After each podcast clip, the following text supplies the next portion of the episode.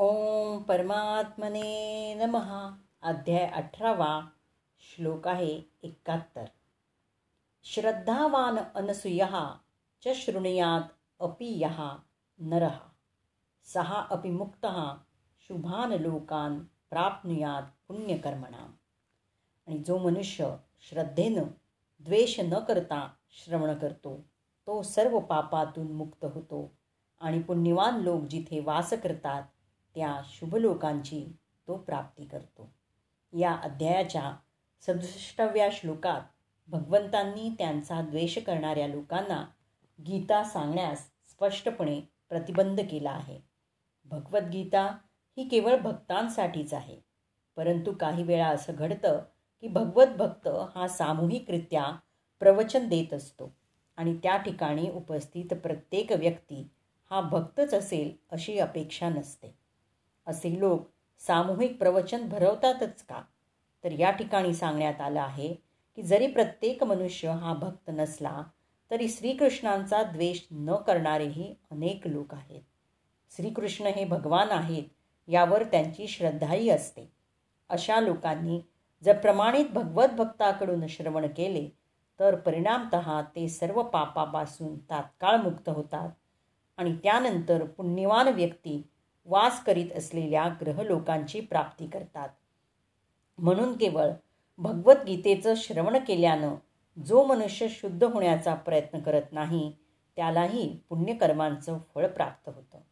आणि अशा प्रकारे भगवंतांचा विशुद्ध भक्त हा प्रत्येकाला सर्व पापातून मुक्त होण्याची आणि भगवत भक्त होण्याची संधी उपलब्ध करून देतो. सामान्यतः जे लोक पापमुक्त आहे आणि जे सदाचारी आहेत ते सहजपणे कृष्ण भावनेचा स्वीकार करतात. पुण्यकर्मणा वेदांमध्ये सांगितलेल्या अश्वमेध यज्ञासारख्या महान यज्ञकर्मांचा बोध होतो. जे भक्तिपरायण पुण्यवान जन आहेत परंतु शुद्ध झालेले नाहीत त्यांना ध्रुव महाराज निवास करीत असलेल्या ध्रुव लोकांची प्राप्ती होते. ध्रुव महाराज हे महान भगवत भक्त आहेत. आणि त्यांचा स्वतःचा विशेष असा ध्रुव नामक लोक आहे. श्लोक बहात्तर कच्चित एतत् श्रुतं पार्थ त्वया एक अग्रेण चेतसा. कच्चित अज्ञानसम्मोहा प्रणष्टा ते धनंजय. हे पार्थ हे धनंजय तू हे एकाग्र चित्तानं श्रवण केलंस का? आणि तुझा मोह आणि अज्ञान आता नष्ट झालं का? तर भगवंत हे अर्जुनाचे आध्यात्मिक गुरु या रूपामध्ये त्याला उपदेश करत होते. म्हणून अर्जुनानं संपूर्ण भगवद्गीता यथार्थ रूपामध्ये जाणून घेतली की नाही याविषयी त्याला विचारणं हे भगवंतांचं कर्तव्यच होतं. आणि जर अर्जुनाला भगवद्गीता समजली नसेल तर भगवंत कोणत्याही मुद्द्याचं अथवा संपूर्ण भगवद्गीतेचं आवश्यकता असल्यास पुन्हा विवेचन करण्यास तयार होते. वास्तविकपणे जो कोणी श्रीकृष्णांसारख्या प्रामाणिक आध्यात्मिक गुरुद्वारे अथवा त्यांच्या प्रतिनिधीद्वारे भगवद्गीता श्रवण करतो त्याला आपल्यामधील सर्व अज्ञान नष्ट झाल्याचं दिसून येईल. भगवद्गीता हे काही एखाद्या कवीनं किंवा कादंबरीकारानं लिहिलेलं सामान्य पुस्तक नाही. स्वतः पुरुषोत्तम श्री भगवंतांनी भगवद्गीता सांगितली आहे. भगवान श्रीकृष्णांद्वारे अथवा त्यांच्या अधिकृत आध्यात्मिक प्रतिनिधीद्वारे भगवद्गीतेचा उपदेश ऐकण्या इतपत भाग्यवान असलेला मनुष्य निश्चितपणे अंधकाररूपी अज्ञानातून मुक्त होतो आणि त्याला मोक्षप्राप्ती होते. श्लोक त्र्याहत्तर अर्जुन उवाच नष्ट मोहा स्मृती लब्धा त्वत्प्रसादात मया अच्युत। स्थित अस्मि गत संदेह हा करिष्ये वचनम तव। अर्जुन म्हणाला हे कृष्णा हे अच्युता आजा माझा मोह नष्ट झाला आहे. तुमच्या कृपेनं मला माझी स्मृती पुन्हा प्राप्त झाली आहे. मी आता दृढ आणि संशयमुक्त झालो आहे आणि तुमच्या आज्ञेनुसार मी कर्म करण्यास आता तयार आहे. तर अर्जुनानं दर्शवल्याप्रमाणे जीवांची स्वरूपस्थिती म्हणजे भगवंतांच्या आज्ञेनुसार कर्म करणं. त्यानं आत्मसंयमन करावयाचं असतं. भगवंतांचा नित्य सेवक ही जीवांची वास्तविक स्वरूपस्थिती. या तत्वाची विस्मृती झाल्यामुळे जीव हा भौतिक प्रकृतीद्वारे बद्ध होतो आणि परमेश्वराची सेवा केल्यानं तो परमेश्वराचा मुक्त सेवक होतो. सेवक असणं ही जीवांची वैधानिक स्थिती आहे. जीवाला एकतर मायेची सेवा करावी लागते किंवा परमेश्वराची सेवा करावी लागते.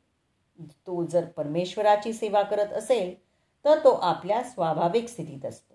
आणि जर त्यानं मायेची सेवा करण्याचं ठरवलं तो निश्चितच बद्ध होतो. मोहवश होऊन जीव या भौतिक प्रकृतीमध्ये सेवा करत असतो. आपल्याच काम आणि वासना यांनी तो बद्ध झालेला असतो. तरीही तो स्वतःला जगताचा स्वामी मानतो. आणि यालाच माया म्हटलं जातं. जेव्हा मनुष्य मुक्त होतो तेव्हा त्याचा मोह नष्ट होतो. परमेश्वराच्या आदेशानुसार कर्म करण्यासाठी तो स्वेच्छेनं परमेश्वराला शरण जातो. जीवाला अडकवण्यासाठी मायेनं टाकलेलं शेवटचं जाळं म्हणजे जीवानं स्वतःला परमेश्वर मानणं. जीवाला वाटतं की आपण बद्धात्मा नसून परमेश्वरच आहोत. तो निर्बुद्ध असल्यामुळे विचारही करत नाही.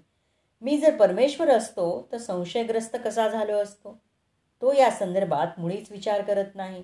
याप्रमाणे माया असा अखेरचा पाश टाकते.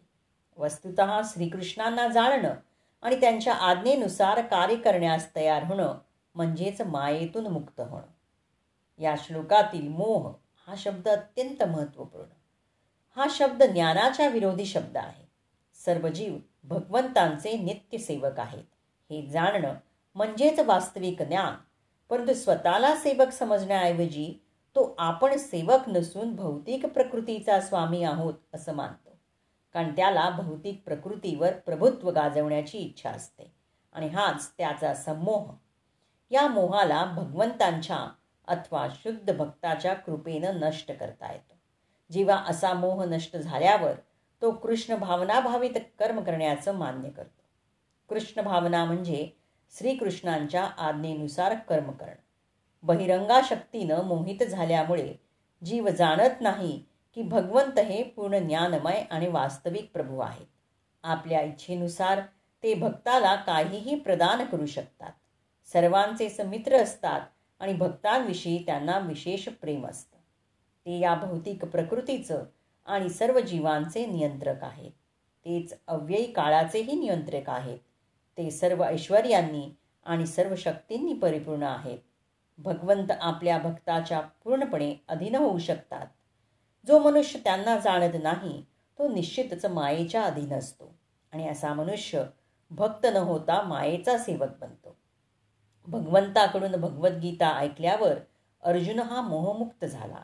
तो जाणू शकला की श्रीकृष्ण हे केवळ आपले मित्र नसून साक्षात पुरुषोत्तम भगवान आहेत. तो भगवंतांना तत्वत जाणू शकला. म्हणून भगवद्गीतेचं अध्ययन करणं म्हणजेच श्रीकृष्णांना तत्वत जाणणं होय. परिपूर्ण ज्ञानानं युक्त झाल्यावर मनुष्य स्वाभाविकताच श्रीकृष्णांना शरण जातो. जेव्हा अर्जुनानं जाणलं की अनावश्यक लोकसंख्येमध्ये घट करणं ही श्रीकृष्णाचीच योजना आहे तेव्हा त्यानं श्रीकृष्णांच्या आज्ञेनुसार युद्ध करण्याचं मान्य केलं. भगवंतांच्या आज्ञेनुसार युद्ध करण्यासाठी त्यानं पुन्हा धनुष्यबाण आणि शस्त्रास्त्र धारण केली. श्लोक चौऱ्याहत्तर. संजय उवाच. इति अहम वासुदेवस्य पार्थस्य च आत्मना महाआत्मनाः। संवादम इमम अश्रौषम अद्भुतम रोमहर्षणम। संजय म्हणाला याप्रमाणे श्रीकृष्ण आणि अर्जुन या दोन महात्म्यांचा संवाद मी ऐकला आणि हा संवाद अत्यंत अद्भुत आणि रोमांचकारी आहे. तर भगवद्गीतेच्या प्रारंभी धृतराष्ट्रानं संजयाला विचारलं होतं की कुरुक्षेत्राच्या भूमीवर काय घडलं? संजयाचे गुरु व्यासदेव यांच्या कृपेनं साऱ्या घटना संजयाच्या हृदयामध्ये स्फुरत होत्या. याप्रमाणे त्यानं युद्धभूमीचा सारांश वर्णित केला. त्या ठिकाणी घडलेला संवाद हा अत्यंत अद्भुत होता. कारण दोन महात्म्यामधील असा महत्त्वपूर्ण संवाद कधी घडला नव्हता आणि कधी घडणारही नव्हता. हा संवाद अद्भुत असण्याचं आणखी एक कारण म्हणजे भगवंत आपल्या शक्तींविषयी स्वतःविषयी जीवांचं प्रतिनिधित्व करणाऱ्या महान भगवत भक्त अर्जुनाला सांगत होते.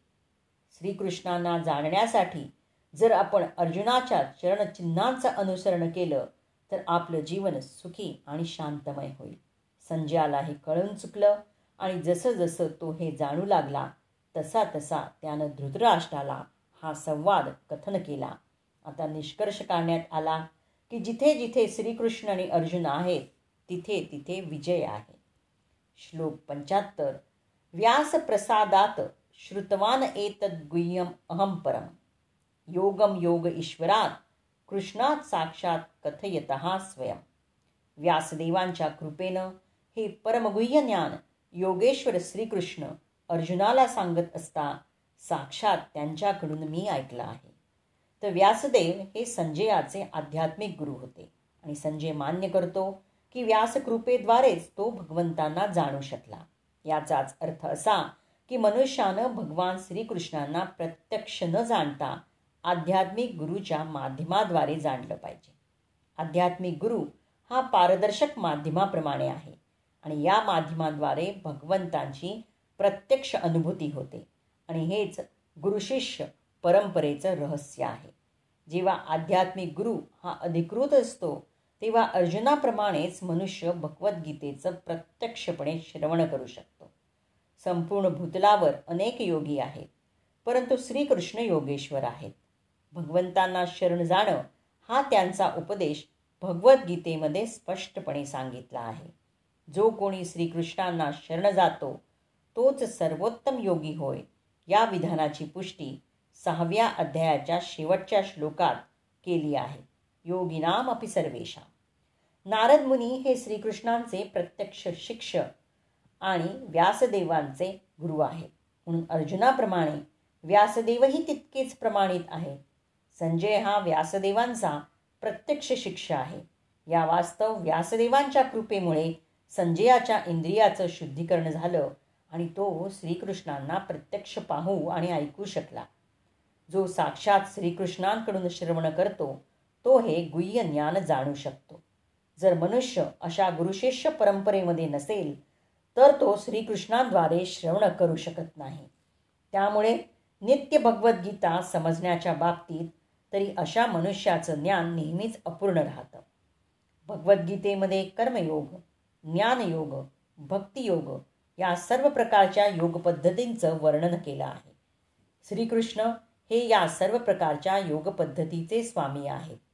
ज्याप्रमाणे श्रीकृष्णांना प्रत्यक्षपणे जाणण्याइतपत अर्जुन भाग्यवान होता त्याप्रमाणे व्यासदेवांच्या कृपेमुळे संजयही श्रीकृष्णांकडून प्रत्यक्षपणे श्रवण करू शकला. श्रीकृष्णांपासून साक्षात श्रवण करणं आणि व्यासदेवांसारख्या प्रमाणित आध्यात्मिक गुरुच्या माध्यमातून श्रीकृष्णांना ऐकणं यात मुळीच भेद नाही. आध्यात्मिक गुरु हा व्यासदेवांचाही प्रतिनिधी असतो. म्हणून वैदिक पद्धतीमध्ये आध्यात्मिक गुरुच्या जन्मतिथीला त्यांचे शिष्य व्यासपूजा नामक उत्सव साजरा करतात. श्लोक आहे शहात्तर. राजन संस्मृत्य संस्मृत्य संवादम इमम अद्भुतम. केशव अर्जुनयो पुण्यम च मुहुः मुहुः। हे राजन श्रीकृष्ण आणि अर्जुन यांच्या या अद्भुत आणि पवित्र संवादाचे वारंवार स्मरण होऊन मला प्रतिक्षण पुन्हा पुन्हा हर्ष होत आहे. तर भगवद्गीतेचं ज्ञान इतकं दिव्य आहे की जो कोणी अर्जुन आणि श्रीकृष्ण यांचा संवाद जाणतो तो पुण्यवान होतो. आणि या संवादाचं त्याला कधीच विस्मरण होत नाही. हीच आध्यात्मिक जीवनाची दिव्य स्थिती आहे. जो मनुष्य योग्य मार्गानं अर्थात प्रत्यक्ष श्रीकृष्णांकडूनच श्रवण करतो त्याला परिपूर्ण कृष्ण भावनेची प्राप्ती होते. कृष्ण भावनेच्या प्रभावामुळे मनुष्य अधिकाधिक प्रबुद्ध होत जातो आणि केवळ अल्पकाळासाठी नव्हे तर क्षणोक्षणी तो हर्षमय जीवनाचा आनंद घेतो. श्लोक आहे सत्यात्तर. तच्च संस्मृत्य संस्मृत्य रूपम अति अद्भुतम हरेः। विस्मयाः मे महान राजन दृश्यामी च पुनः पुनः। हे राजन भगवान श्रीकृष्णांचं अद्भुत रूप स्मरण केल्यानं मी अधिकाधिक विस्मयकारी होत आहे आणि मला पुन्हा पुन्हा हर्ष होत आहे। तर व्यासदेवांच्या कृपेनं संजयालाही श्रीकृष्णांनी अर्जुनाला प्रकट केलेलं विश्वरूप पाहता आलं। भगवान श्रीकृष्णांनी पूर्वी कधीच असं रूप प्रकट केलं नव्हतं. हे रूप केवळ अर्जुनालाच प्रकट करण्यात आलं होतं. तरीही अर्जुनाला जेव्हा हे रूप दाखवण्यात येत होतं तेव्हा काही महान भक्तही श्रीकृष्णांचं विश्वरूप पाहू शकले. आणि त्या महान भक्तांपैकी व्यासदेव हे एक आहेत. ते एक महान भगवत भक्त होते. आणि श्रीकृष्णांचे एक शक्तिशाली अवतार आहेत. व्यासदेवांनी हे आपला शिष्य संजय याला प्रकट केलं आणि संजयानं श्रीकृष्णांच्या या अद्भुत रूपाचं स्मरण केलं आणि त्यामुळे तो वारंवार हर्षित होत होता. आता या अठराव्या अध्यायातील शेवटचा श्लोक अठ्ठ्याहत्तर यत्र योग ईश्वरा कृष्ण यत्र पार्थ धनुर्धर तत्र श्री विजया भूती ध्रुवा नीती मती मम। हे योगेश्वर कृष्ण आणि महान धनुर्धर अर्जुन आहेत तिथे निश्चितच ऐश्वर विजय असामान्य स्मा सामर्थ्य आणि नीती आहे हे माझं मत आहे. तर भगवद्गीतेचा प्रारंभ धृतराष्ट्राच्या विचारणेद्वारे झाला. भीष्म द्रोण आणि कर्ण या महान योद्ध्यांच्या सहाय्यामुळे आपले पुत्र युद्धामध्ये विजयी होतील अशी त्याला आशा होती. आपल्या पक्षाचा विजय होणार अशी त्याला आशा होती. परंतु युद्धभूमीवरील परिस्थितीचं वर्णन केल्यावर संजय राजाला म्हणाला तुम्ही विजयाची आशा करत आहात परंतु माझं मत आहे की ज्या ठिकाणी श्रीकृष्ण आणि अर्जुन उपस्थित आहेत तेथे सर्व सद्भाग्य असतं. त्यानं निश्चितपणे नष्ट स्पष्ट केलं की धृतराष्ट्र आपल्या पक्षाच्या विजयाची अपेक्षाच करू शकत नाही. अर्जुनाचा पक्षाचा विजय हा निश्चित होता. कारण श्रीकृष्ण त्या पक्षामध्ये उपस्थित होते. श्रीकृष्णांनी अर्जुनाचं सारथ्य स्वीकारणं हे ऐश्वर्याचंच एक प्रतीक आहे. श्रीकृष्ण हे सर्व ऐश्वर्यांनी परिपूर्ण आहेत आणि वैराग्य हे त्यापैकीच एक आहे. अशा वैराग्याची अनेक उदाहरणं आहेत. कारण श्रीकृष्ण वैराग्याचे हे स्वामी आहेत. वास्तविकपणे युद्ध हे दुर्योधन आणि युधिष्ठ यांच्यामध्ये होतं. अर्जुन हा आपला थोरला बंधू युधिष्ठिर याच्या वतीने युद्ध करत होता. श्रीकृष्ण आणि अर्जुन हे युधिष्ठराच्या बाजूनं असल्यामुळे युधिष्ठिराचा विजय निश्चित होता. जगावर कोण राज्य करणार याचा युद्धामुळे निर्णय होणार होता. जगाची सत्ता ही युधिष्ठिरांकडे जाईल अशी संजयानं भविष्यवाणी केली. आणि या ठिकाणी असंही म्हटलं आहे की युधिष्ठिरांनी युद्धामध्ये विजय प्राप्त केल्यावर राज्याची अधिकाधिक भरभराट होईल.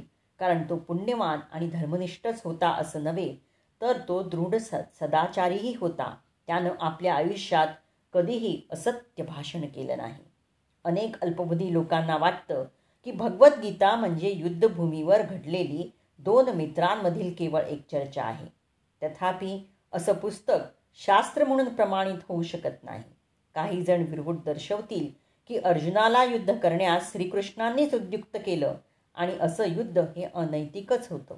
परंतु वस्तुस्थिती ही आहे की भगवद्गीता म्हणजे नैतिकतेचा सर्वश्रेष्ठ उपदेश आहे.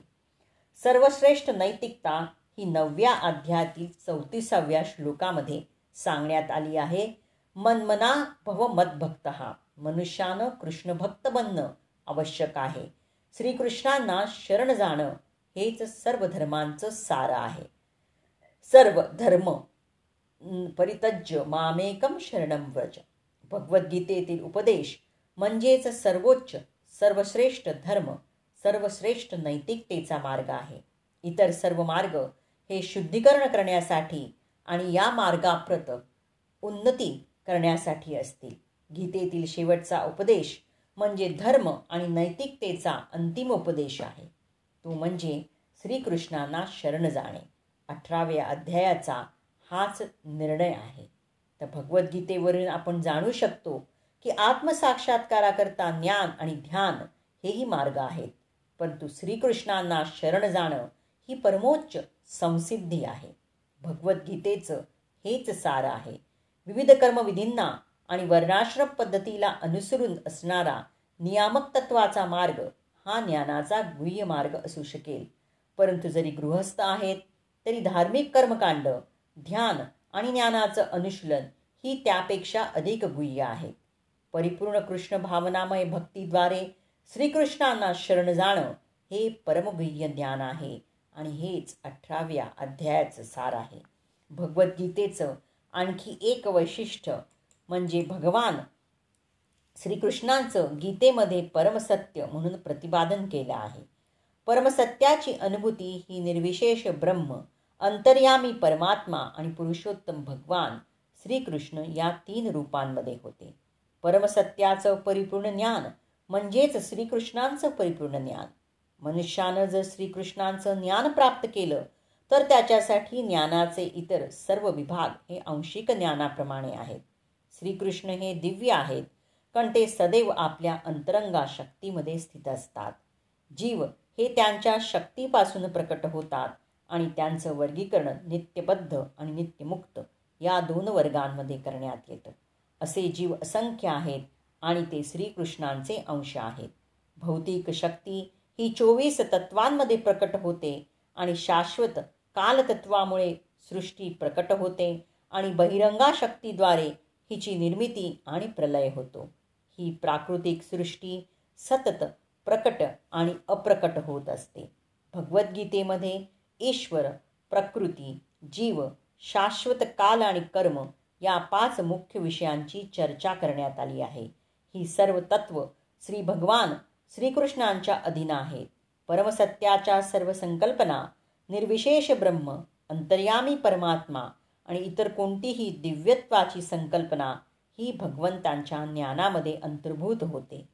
वरकरणी जरी भगवान जीव भौतिक प्रकृती आणि काल हे भिन्न प्रतीत होत असले तरी यापैकी कोणतेही तत्व हे परमसत्यापासून अलग नाही.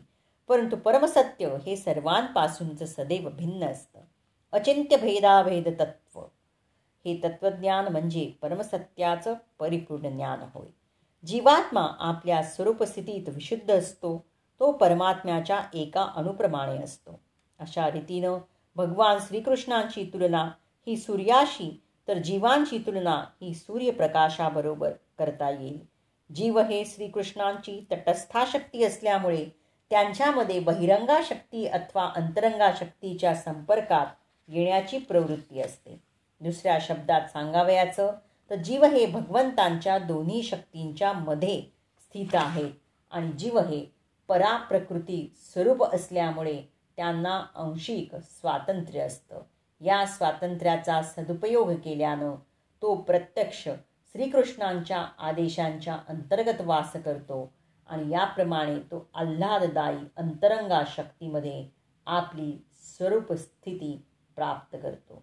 या प्रकारे भगवद्गीतेच्या मोक्ष संन्यास योग या अठराव्या अध्यावरील भाष्य इथे संपन्न होत आहेत. आपण याचं श्रवण केलं. मला हे भाग्य मिळालं की ह्याचं वाचन मी करू शकेल.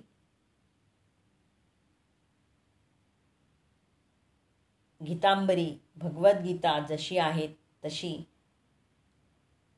इथेच त्याची आपण सांगता करत आहोत. आणि आपण आता आपला पुढचा प्रवास वेदांपासून सुरू करूयात. धन्यवाद.